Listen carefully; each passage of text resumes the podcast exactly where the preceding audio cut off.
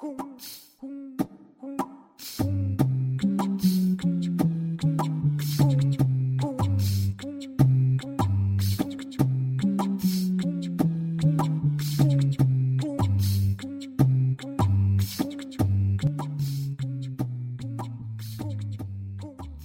and welcome to Glossonomia Conversations about the Sound of Speech. My name is Eric Armstrong, and with me here today is Phil Thompson. Hi there, I am Phil Thompson. It's great to be here. Uh, I'm really looking forward to conversing today about these sounds. So, today is a consonant day on Glossonomia, and last week we were talking about the vowel sound oo, and we thought it would make sense to follow up oo with the closest consonant sound to oo, which is the w sound, and its voiceless pair hua.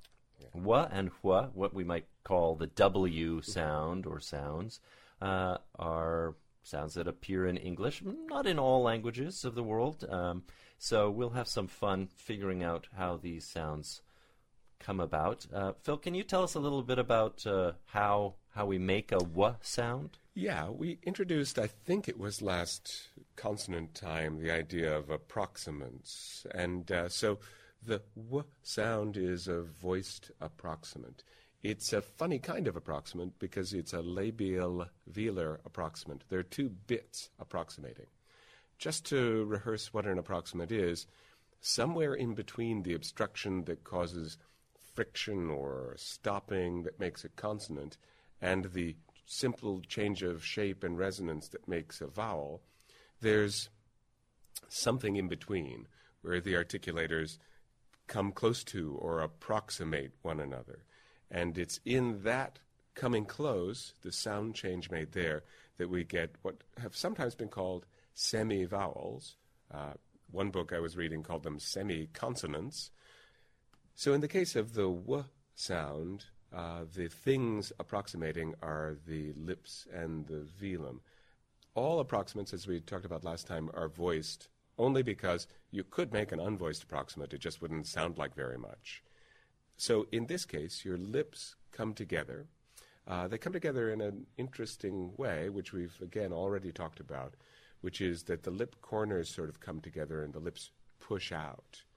Uh, and it's the outside ring of the muscle fibers around your mouth that squish the inside ones forward.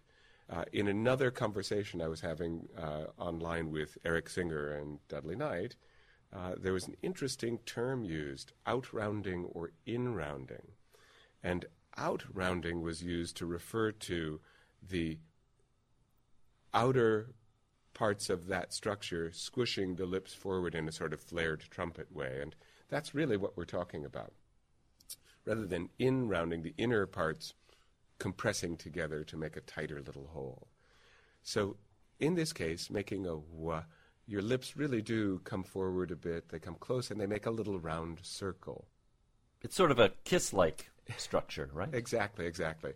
Uh, it's like a fish, it's like a kiss. Uh, it's lips forward. Uh, then also the back of the tongue is coming up towards the velum, hence labial velar.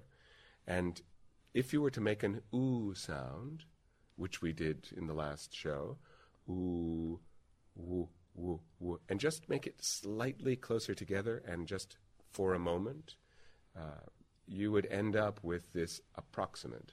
Uh, it really makes sense to me when talking about this one to call it a semi vowel because it is, in a way, and certainly as we talk about the history of it, this will become evident.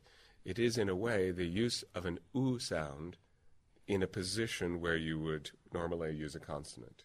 So, is there really a difference between oo n and when? Yeah, it's a difference of how close together the lips come, but also the very short duration and the smooth flow into the next vowel. So I think we can have stronger versions of the W sound, if you will. Uh, if you're doing woo woo woo woo, Yes. you're going to have a, a more intense W. If you're saying when, you can have quite a weak W um, because you, you have a contrast between the vowel and the consonant. I mean, if I say the phrase UN or Rouen, what's the difference between saying you when you go to the store or UN, United Nations. It's really a very subtle difference about how close together those lips are coming. Uh, I'll take a moment to say that uh, Arthur Lessac really uses this as one of the ways of minimizing glottal initializations of, of vowels. He suggests that when you end an oo sound, you use it as a W to go onto the next vowel. So you would say you, and I. Uh, right. And similarly on the, the rounded diphthongs, so uh, you might say, How are you? or Go out. Little. And it, right? it makes little a little sense. Possible. Yeah, and our, our students will be looking at it and you know, they're accustomed to seeing the word how spelled with a W, so they're really gung ho about the idea of not only making that as a transcription, but then showing me that it must be true because they can do the sound. Well, yeah, sometimes you do. Uh, sometimes you do. So, um, you know, the, the the one hazard of that, I'm reminded of Popeye with "I am what I am," yeah. uh, where he is essentially using his I and putting a semi-vowel y yod to link into the vowel of am, but he does it so s- intensely that it starts to sound like he's saying yam instead of I am. Um, and uh, certainly there are there are prescriptions in other speech texts about avoiding that quality that you want to hear I am without it going all the way to I am or how how are you without going to how are you. I mean, there's maybe uh, a question. I, you go, you go well, I think we might have had the same point that at certain certain contexts and certain speeds, when you're going very quickly, a little abrupt W-like quality or a little yod to slip in that connection uh, can help to uh, separate the the syllables and give you a sense of um, syllabicity and rhythm that can be very helpful, particularly in verse speaking. Yeah, absolutely. And and frankly, we can just look at how language is spoken. Uh, that happens. Uh, it uh, people do a wide variety of little bits and pieces of w and w and things in between. I suppose I should flip this around and talk about the paired sound with this, which is hua. That sound is labial velar, that is to say, it's made in the same way as the one we just talked about.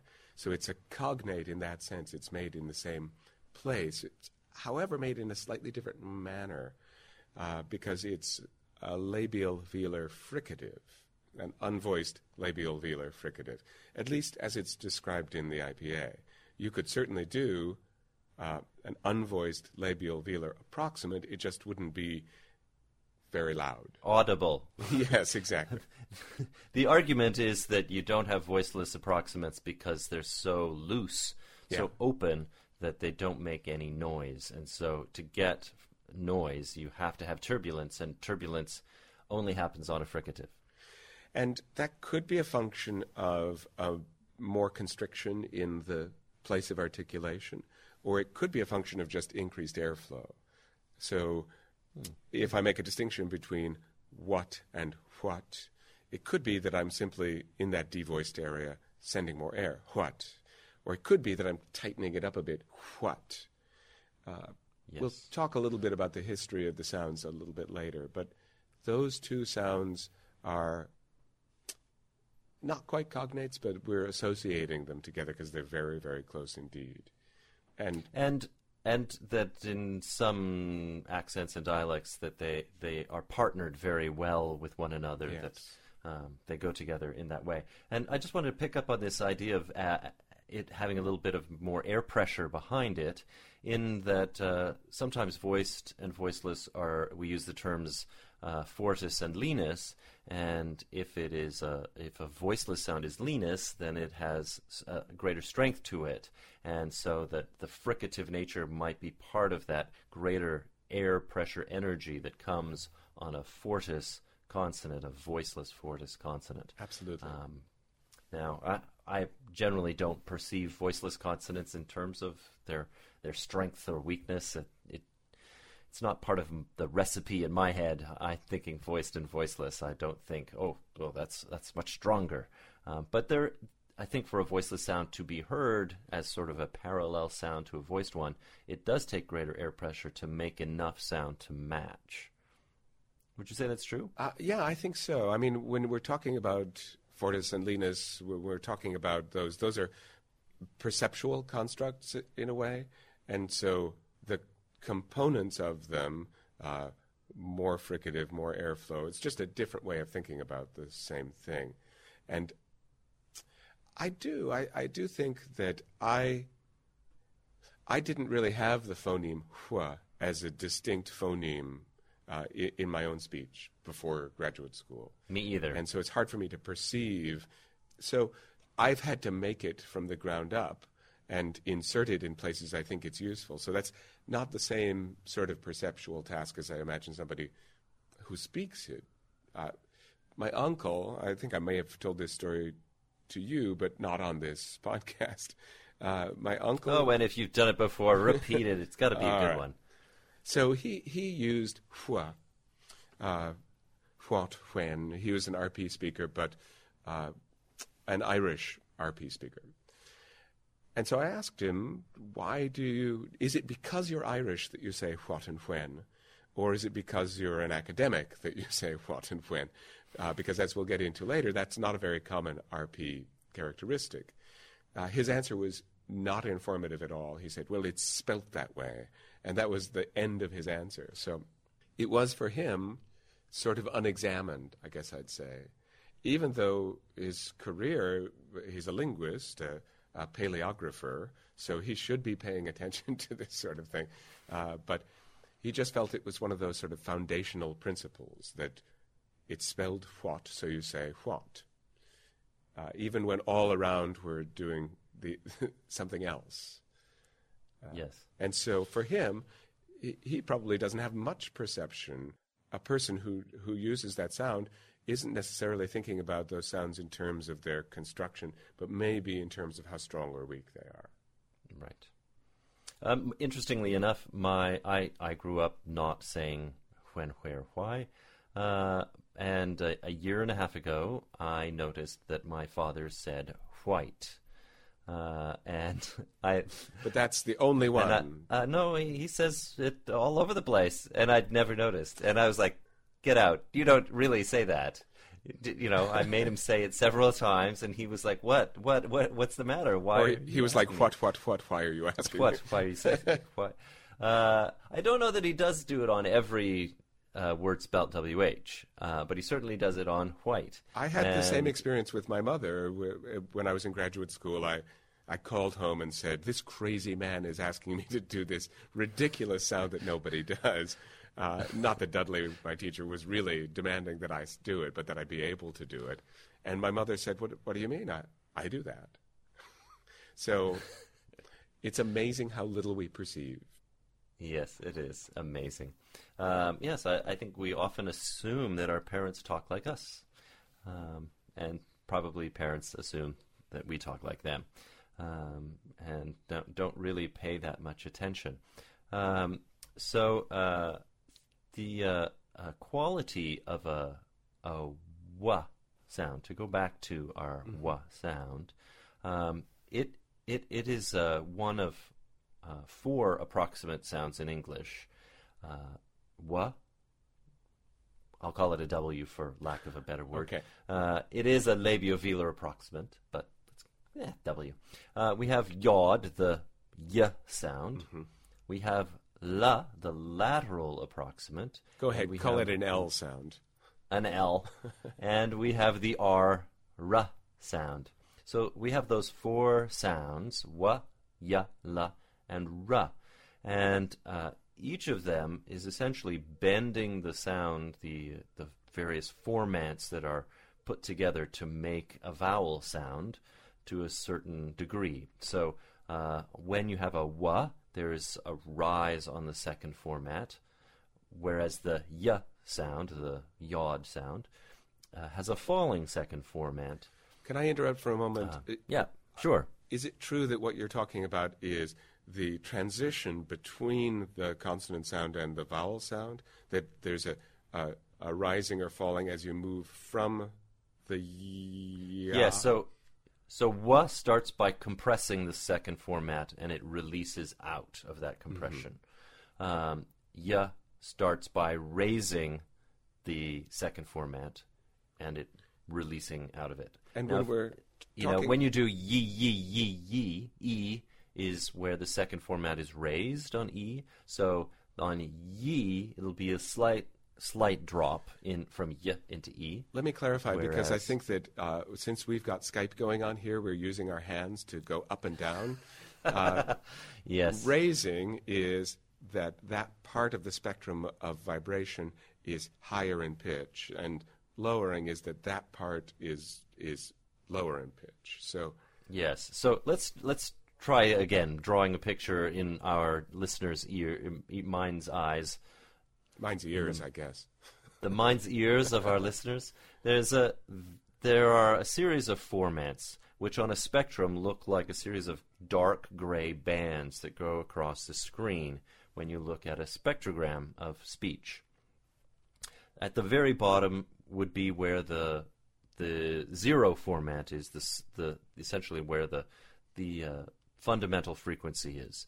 Then there are a series of formats, the second, third, and uh, there are usually fourth and fifth, though most people don't pay much attention to those because it's the relationship of the second and third formats that we're most interested in terms of defining the vowel quality. I thought it was first and second. right? I think it's first and second.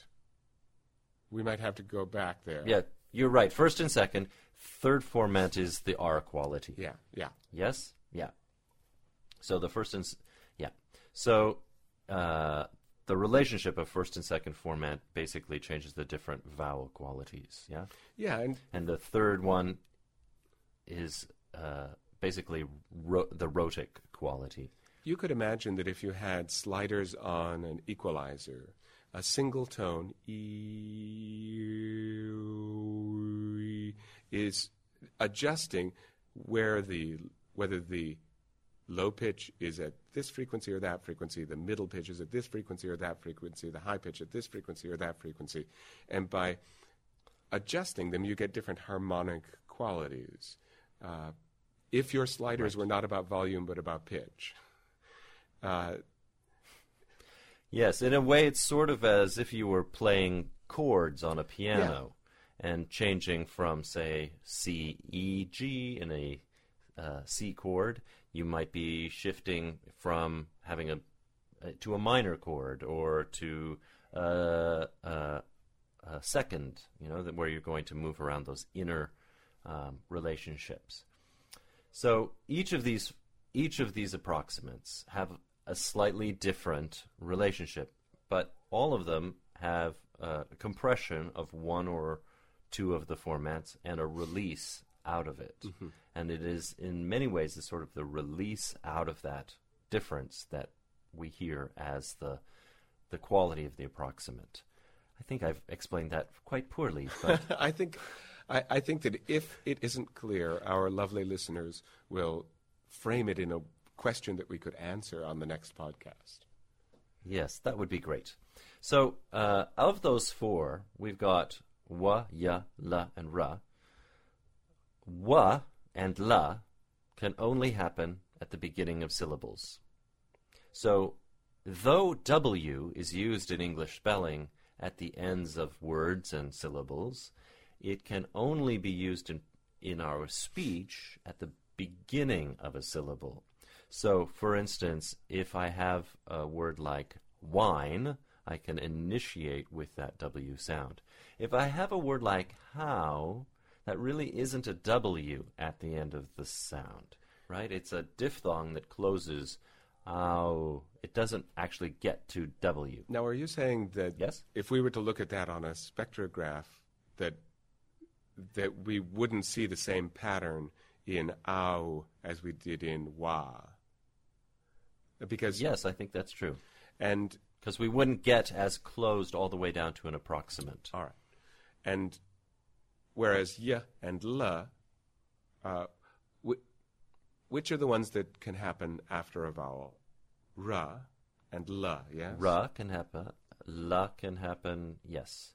And now la is a slightly different vowel, right? Because it's a consonant. Because it's a l as opposed to Yeah. in most versions of English. So uh, there's overlap here. I guess what I'm I'm trying to get at is that uh, we can say that ow is ending with a vowel and wa is beginning with a vowel, but those two sounds, though different and spectrographically different, are similar at least. Uh, and there is some similarity, as, as mentioned before, between the semi-vowel wa and the vowel u. Close, but it's not the same. And it's, it's different acoustically on the spectrogram and also different in terms of articulation, in terms of how close your lips come together. And obviously that's true because we make the changes in the spectrogram by changing our articulation. Right. Um, now the question is, can can R happen at the end of a vowel, or is that a, is that a vowel? In fact, I'm in the classroom that I that I teach in right now, and and that's written on the board. Uh, that we, we Oh, would- well, we'll just turn the microphone to the board, and everyone will. uh, I, I had essentially written up there, uh, what is it?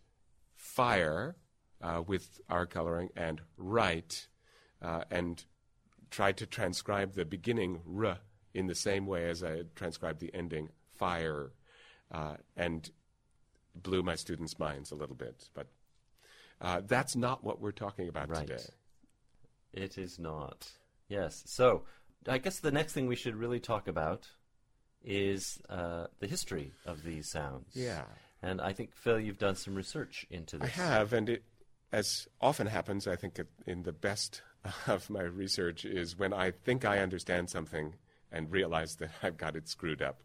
Uh, so I was really under the impression that uh, words in English that have this WH sound, like what, where, and why, uh, that is, if they have it, we'll talk about that later, uh, come from Latin words that are uh, interrogatives, uh, question words, like quo, quo vadis, que, qui, quid, and so forth. Because if you listen very carefully to quo, there's a little component of that that is whoa. Uh, so it made sense to me that we had taken these Latin words and sort of softened them up. I kind of got that wrong, and in this way, both Latin and English took those forms from an earlier Proto Indo European root, which I guess sort of makes sense. Those are the sorts of words that you would have uh, persistent through a long history of language, and they'd be similar because uh, they're words that everybody uses. What is that? Saber-toothed tiger doing to me. Uh, so uh, let me talk a little bit about this idea of Indo-European or Proto-Indo-European. I think we've referred to it before, and I'm certainly no expert on it, but this is a proposed or conjectured language. An awful lot of research and history has gone into it, so it's uh, well accepted that this was a language that existed and its forms as it changed and moved around the planet uh, or around Europe uh, developed into the languages that we have. So there was a Proto Indo European language that had a word for what, that had a qu sound in it, and Germanic languages took it up in one way, and Latin took it up in another way, and that led to French and Spanish and so forth. So it's like a branching tree, and we can conjecture back to what the roots would have been. In the case of, of this sound, the labialized velar plosive, qu, qu, that is to say, a k sound with lips around it, qu, qu, qu, Qua- Okay. goes through a regular process of uh, the plosive part of it disappearing. So, qua or qua uh, becomes hua. So that becomes what. That doesn't happen in Latin. For some reason, Latin doesn't lose that plosive. So Latin is an exception to this law. The law, by the way, being called Grimm's law. The same thing happens in a voiced version. There's a gu sound, a voiced velar plosive, which is labialized, and that shifts towards w. you can see this in the Welsh word for Wales is gwlad, so there's still a GW, a gw sound there. Uh, but in the rest of English, it's become w. Does that make any sense at all? Yeah. So uh, I, just want to be clear. This Grimm's law was something uh, Jacob Grimm stated some sort of law about how things came into Indo-European from Proto-Indo-European. Uh, uh, sorry, that they uh, how they went. This is the split. how they transformed into Yeah, Germanic languages. exactly. So that uh, it's the transition into Germanic languages that we're particularly concerned with here because that's what gets us into English. Uh, Right. So here, I'll, I'll read you a quote. Grimm's law, also known as the first Germanic sound shift or the Rask's Grimm rule, is named for Jakob Grimm. It's a set of statements describing the inherited Proto-Indo-European stops as they developed into in Proto-Germanic in the first millennium BC. Ah. okay. So that's responsible for us having in English a distinction, an etymological distinction between words that are wh words and words that are w words. And so I think I've got this one right. A whale, the fish, or it's a mammal, but the uh, it was a whale fish, if I've got that right. Uh, I'm scrolling down here. Yes, whale uh, from the Proto-Germanic qualas, uh, and it's probably a cognate with the Latin squalus, a kind of large sea fish. So you can see the similarity in those two words, whereas whale, I don't have the etymology of that in front of me, but comes from a different root. So it's not just a s- peculiarity of spelling. The spelling indicates that there used to be, that there are two different roots to this, so that when I wail and moan or I have welts on my skin, that comes from a different origin than the whale in the ocean. Right. So, uh, in many forms of English around the world today, there is little, if any, distinction between words spelt WH and words that are spelt W. And certainly in my speech and your speech, Phil, we n- naturally don't do foi.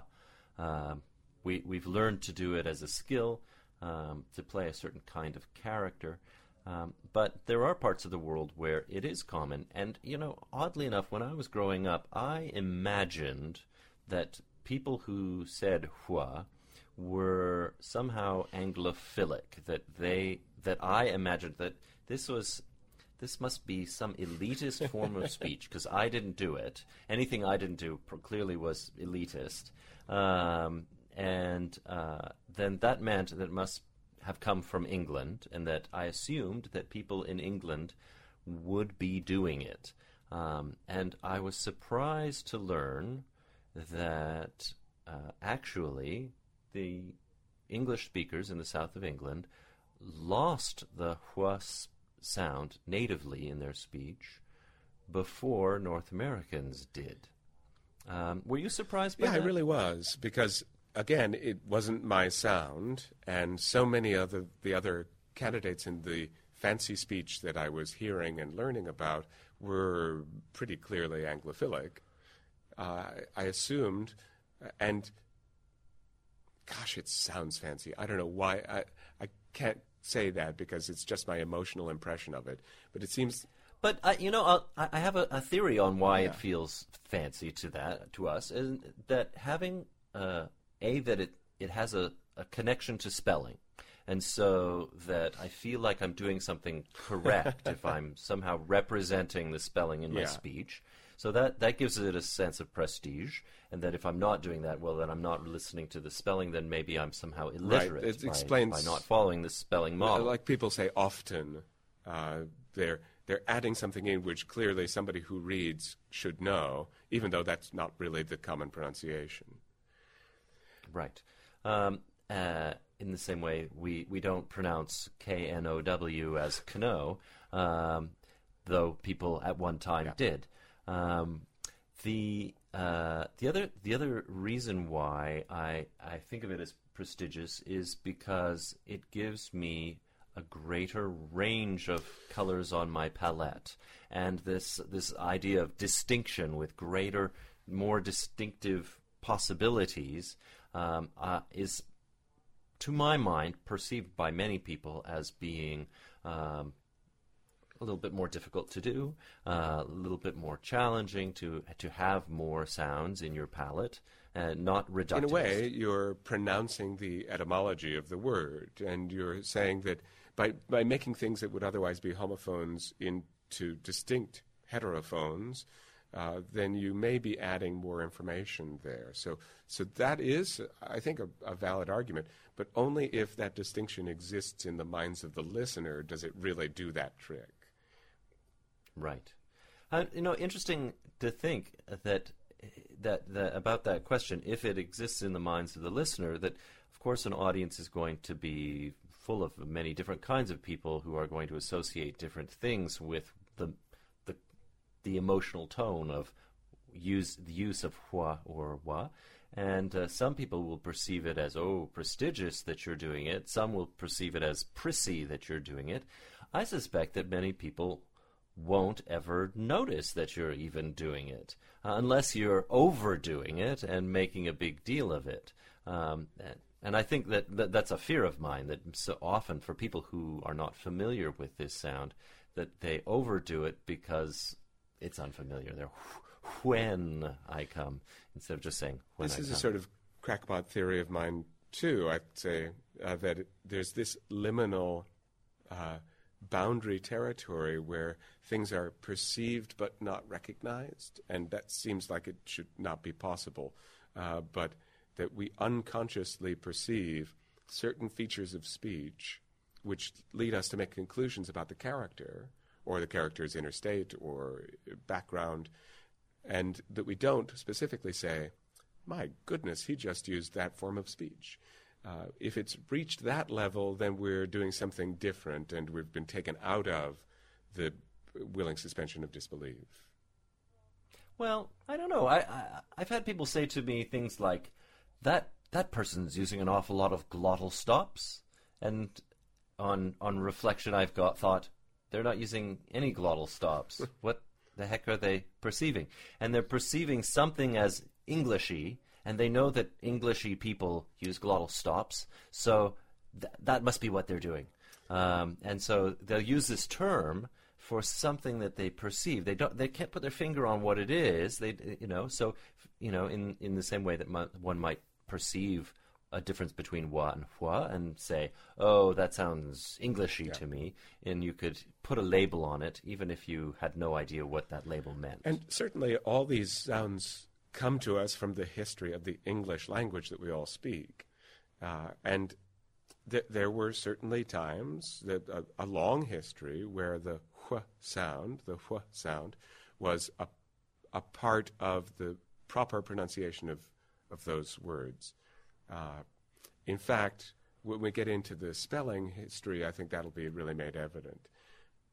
But as you mentioned, the hua distinction was exported to the United States, to the colonies, uh, and then some other change went on, a loss of that distinction. Uh, and it was retained, at least by some in the United States. And you and I were sort of getting our brains together about this earlier and looking through some books, and I was really surprised to see that according to the evidence that I'm able to find, uh, people like Kenyon and Knott writing in the 40s, uh, uh, another book that I have about uh, correction of defective speech sounds, all seem to indicate that the prevalent American pronunciation is hua, up until the midpoint of the last century, where it seems to have, just in time for you and I to be born, suddenly gone the other way. Uh, it seems I, I, I, really do think that there's more research to be done here that I don't know about. Uh, how, how has that isoglossic map changed? Uh, how much has there been a fundamental change in the way Americans and North Americans in general pronounce that sound? Hmm. And you know, uh, I, I, hate to to do this, but the big shift in North America in the second half of the 20th century is the influence of the media. And perhaps we could say maybe this is one one sound that has actually diminished. Uh, that hua very it's very audible on a microphone, um, and perhaps it might be diminished. Um, but less less popular on on I don't mic. know wh- why, but I'm it- deeply suspicious of that suggestion. Yeah, me too. Me too. Was another crackpot theory. Um, but the the uh, the of course the corollary to the this this news to us story about it really only uh, coming together, both sounds being combined, just being replaced with the one wa sound in North America in mid 20th century, is that uh, finding out that really it, that had happened in south of England by the beginning of the 19th century. That really kind of blew my mind. I imagined that it might have happened in early 20th century, um, but uh, by by the beginning of the 19th century, that educated speakers were no longer saying when and where, So our Oscar Wilde plays should really not be using that pronunciation. Unless it's a character who sees themselves as uh, you know a, a pedant or uh, very careful about well, their that speech. brings me back to this whether or not we can trust the evidence from our books about how prevalent the pronunciation was. Every book that I'm looking at has a, a certain pedantic point of view, a, a sense that retaining a distinction that's in spelling is righteous somehow. Uh, and so I could understand uh, having a false impression about what really exists based on the wishful thinking of a, a set of academics. You know, I think it really that the, the academic's role in society has changed so much in the last hundred years that the perception that an academic is here to teach us what to do, and that uh, the assumption is that we're wrong, and that the academic knows what is right, and they're there to inform us. Uh, that's really changed. The academic is now trying to document what the facts are and not trying to sway anyone's opinion about the way to speak, but merely to document the way people actually speak. That uh, no longer are linguists experts on what should be, but on what is, and that that's a really different worldview. And in many ways, I think people turn to us as speech coaches to be that kind of expert to tell us, well, tell us what's right. Um, you know, don't tell me what people do. Tell me what to do. Yeah, and Um, and that that's a and we need only change. take one step back to say, yes, I will tell you what you should do in the following context for the following purposes, and and then we can get back to all of our authoritative pomposity uh, that will make us seem very uh, well educated. Uh, but as long as we make that little proviso, that disclaimer that uh, there is no absolute propriety. It is essential to language that language changes for circumstances. Uh, and I think I've probably said this on the podcast before, but I would like to see if we can adopt the term oral relativism to describe this, that uh, we're uh, equivalent to moral relativism. Uh, so uh, I think it might be time to talk a little bit about the spelling, because the spelling of these two sounds is trippy. Trippy. So, if we go all the way back to, uh, we've had so many sounds, uh, so many letters coming out of this waw letter, this Phoenician, uh, and also uh, Hebrew, I think. Waw is the name of that sound, uh, which sort of looks like a Y. with a, a a rounded top part instead of a V-like top. Part. And uh, it seems to have morphed into V's and U's. And am I right that it also found its way around to G and to F? Uh, I, I think that may be true, but we've covered so much territory, I'm getting a little lost. So the symbol has this little V-ish thing. It just had a bit of a tail on it. In Latin, a V symbol was used, uh, that is to say, that uh, sharp bottomed uh, angle of a V was used to indicate both the consonant viaduct uh, and the, what am I saying, the vowel. Ooh. Ooh, exactly. I'm trying to think of Latin examples. That's what's getting me tripped up. And yet, the pronunciation of that symbol, you could understand that veni vidi vici, that, that labialized but not very fricative, that approximate pronunciation, is very similar to Brutus. Uh, so it makes sense that they would be interchangeable because the pronunciation was very close. In, in fact, that's true in Welsh that a, a W symbol stands for a vowel as well. So that came into English spelling, that UV, but there was an extra sound in English. There's V and W. And so we need two different symbols in order to deal with that. And in the case of the voiced approximant W, we ended up doing a couple of things. At a certain point, we did a runic symbol called the wynn, and it unfortunately looked sort of like a P. And so that was a little bit confusing. West could look like pest if we used the wind, the wynn symbol. Uh, so that was replaced with, although this symbol had already been used, a double V.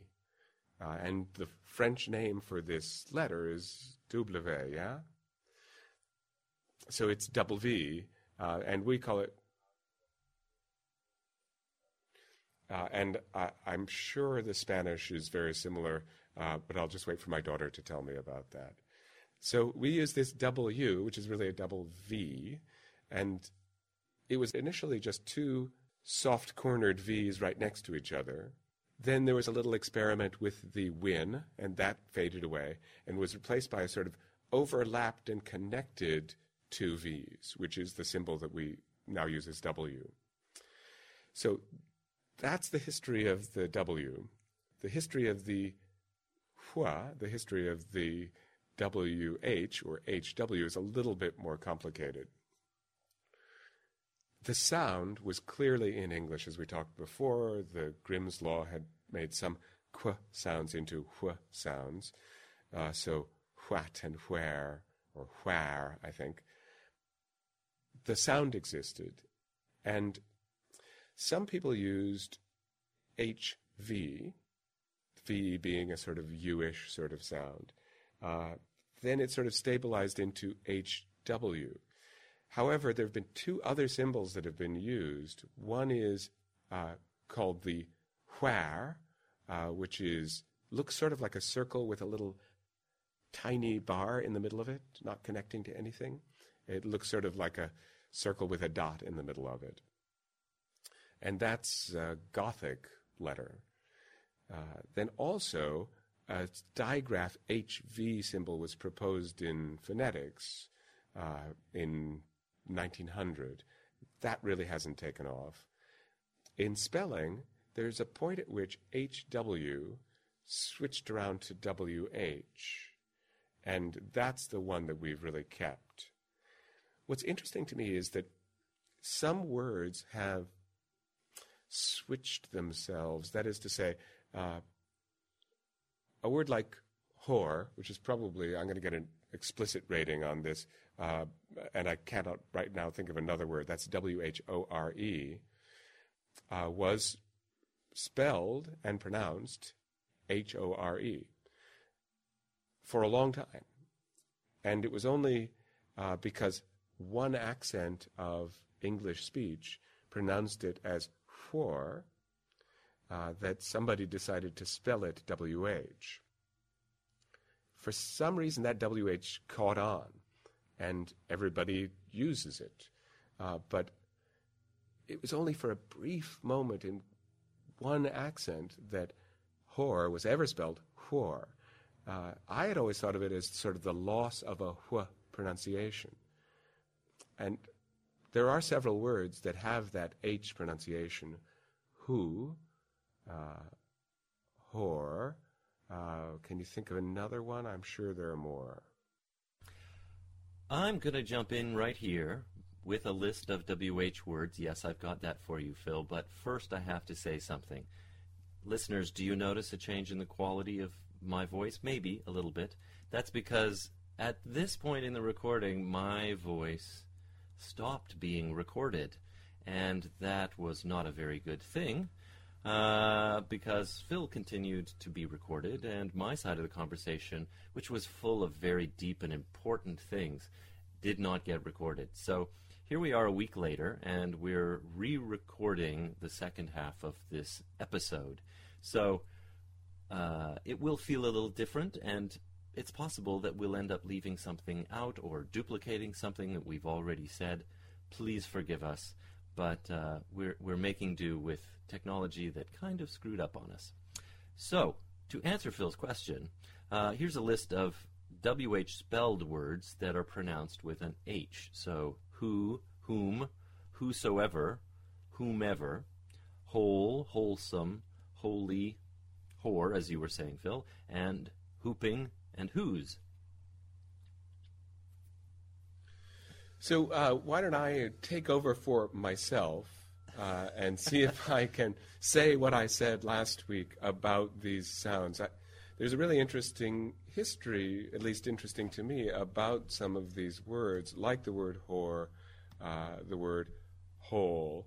Uh, they came first with H spellings and H pronunciations. That there wasn't a point at which they were ever, in terms of their etymology or their pronunciation, whore and whole. Whole comes from a word that's very similar to the word hail, which is where we get the word health. Uh, but at some point, because the vowel sound shifted towards an O, some people went so far as to put that lip rounding into their pronunciation. So there was a group, I can't really remember, I'm thinking Kent, but I think I might be making that up, where that was actually pronounced whore and whole. However, the spelling caught on. So people in that region started putting a W in there to recognize the way they were pronouncing it, and it seemed that everybody in the English speaking world, English writing world, decided that they ought to spell whore and whole with a W, even though they continued to pronounce it in the same way they always had. With an H. Exactly. So I think that covers the history. Uh, I suppose if there are any clever bits of wisdom that we don't cover, we can drop in bits from my recorded side, but I suspect we're going to cover everything now. Yeah. So now I think is the time that we need to talk a little bit about the IPA usage of the upside down W and the phono- phonological uh, uh, use of HW to represent that. Now, historically, spelling wise, it was spelled HW up until the 13th Correct. century, and, and nobody If- really has. Sorry, anybody, nobody really has any idea why it switched to WH. Um, Yeah. Except maybe it looked prettier or something to some. Yeah, and Right. uh, I, I suppose it looks pretty. Uh, I, I think it's also possible, or we could infer from that spelling change that there was a different pronunciation where uh, an H sound preceded a W sound. I think some people, and we'll discuss this in a moment, uh, really do believe that. I, I don't think that that's necessary. In fact, if you look at the development of the spelling and pronunciation, it was happening from a k w, uh, not from a h w. Uh, but in any case, the spelling switched around, uh, and if the pronunciation switched around, we have no recordings of that time. Right.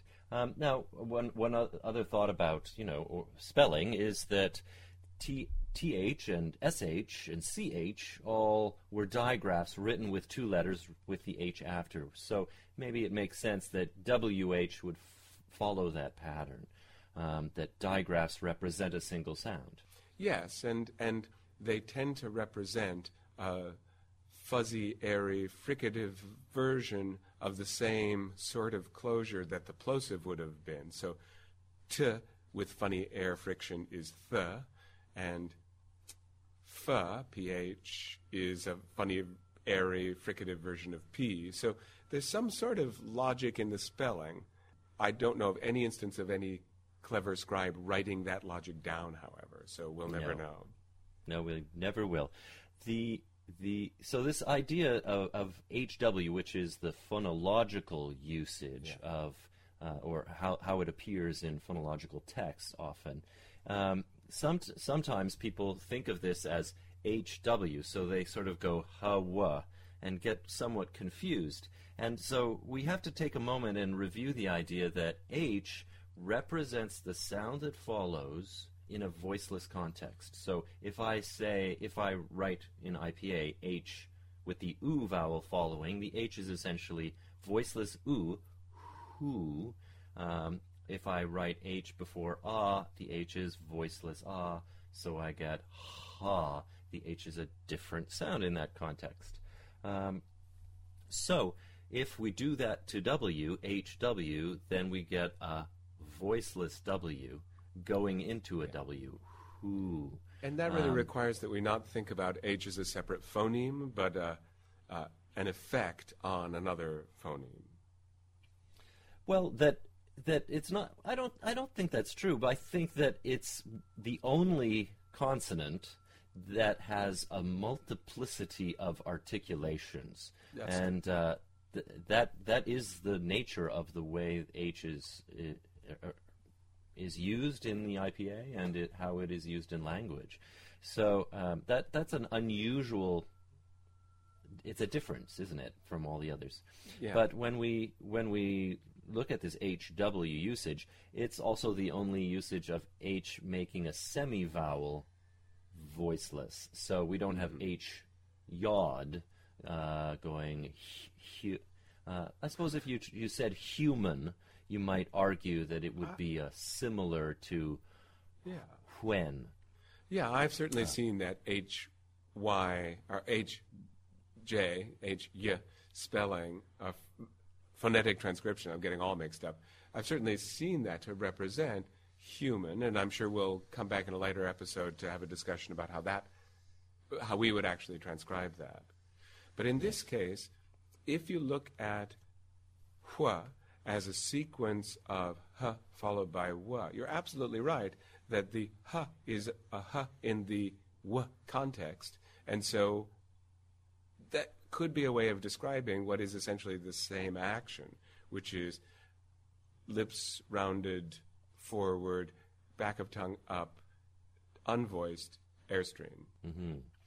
Um, now, the su- suggestion is that for those of us who no longer do when, where, that we use just the plain old W, um, that we have essentially dropped that uh, H quality off the front of what was there already, that there was a moment of voiced W before the vowel.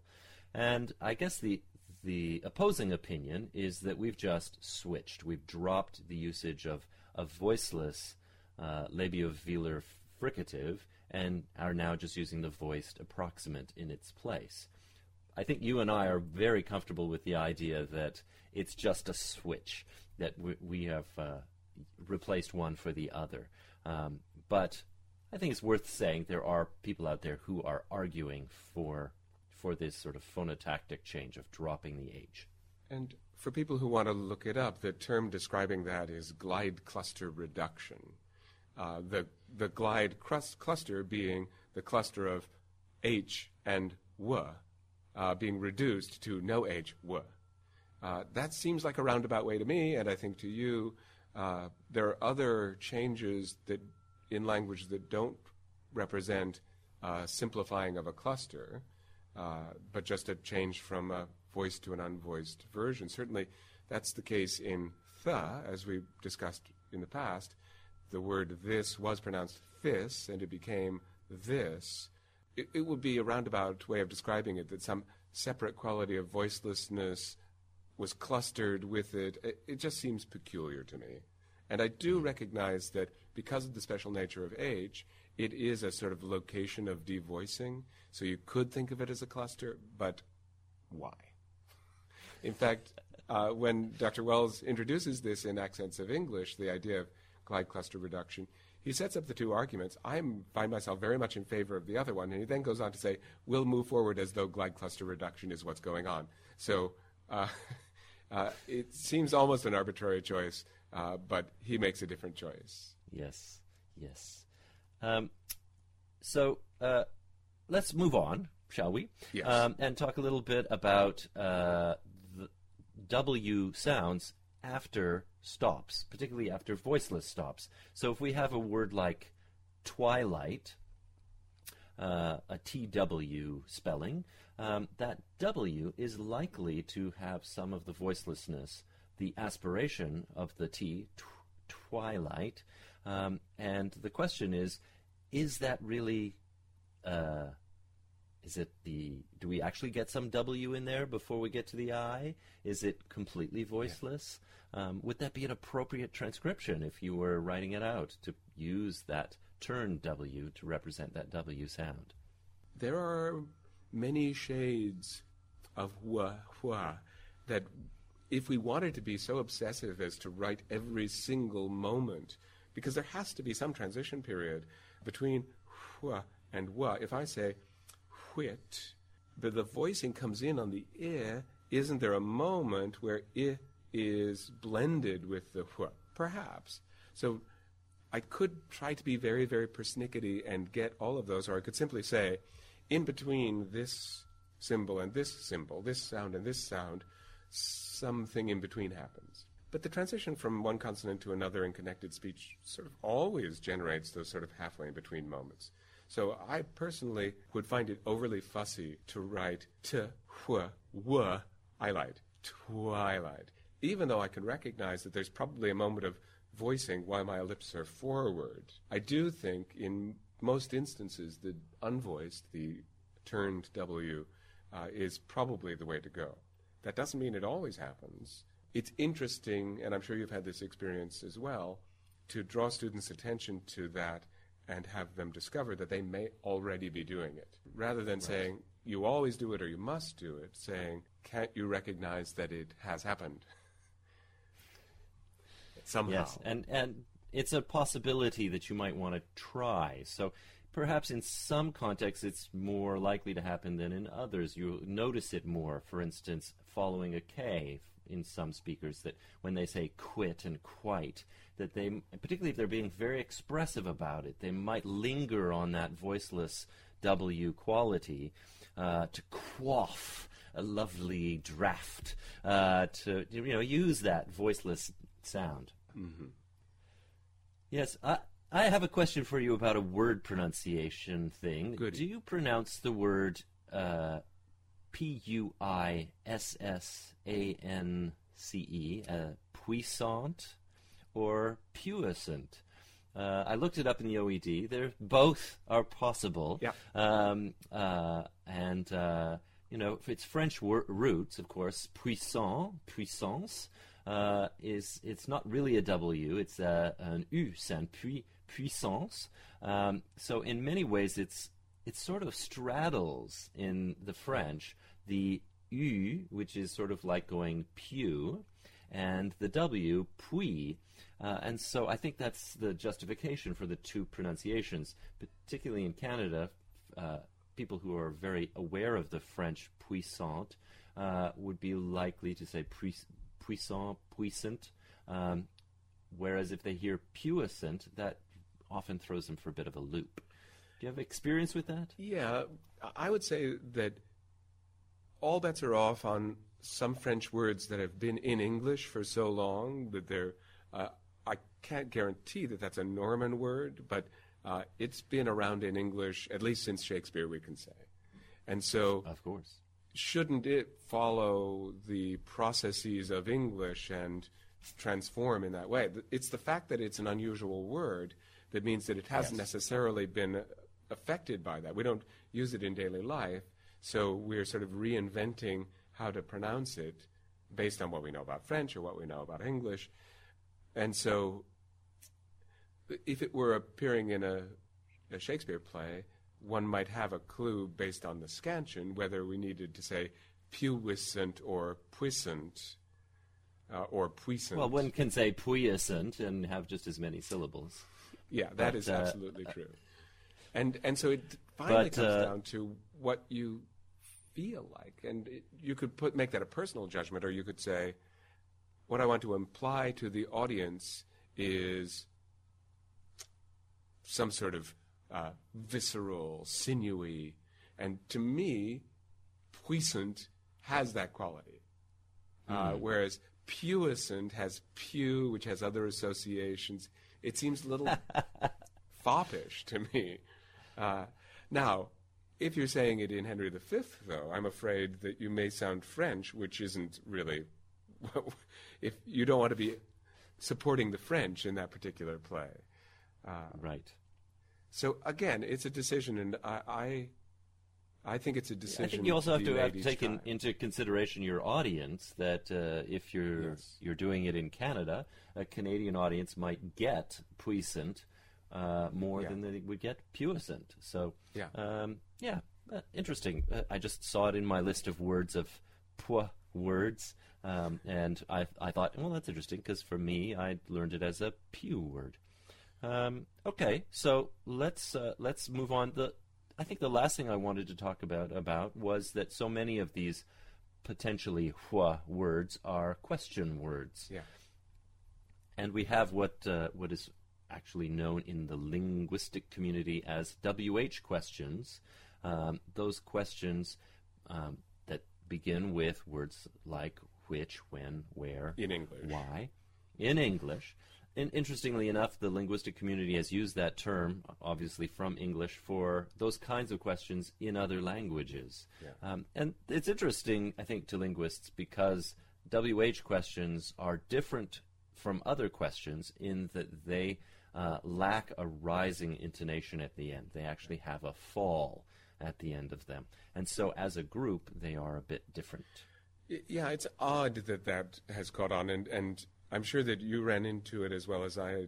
When we were researching for the show, WH throws up this uh, this other use, but it doesn't necessarily refer to the pronunciation. We could just as easily say interrogatives, and we'd be around Yes. the problem. Absolutely. Now, one thing worth saying is that for many people who do use the hua sound on interrogatives, they drop the hua pronunciation when the word is in a reduced setting. So if the question is, which one are you using? Uh, they they would use that hua sound. But if they were really asking, which one did you want, and uh, which which of these two did you want?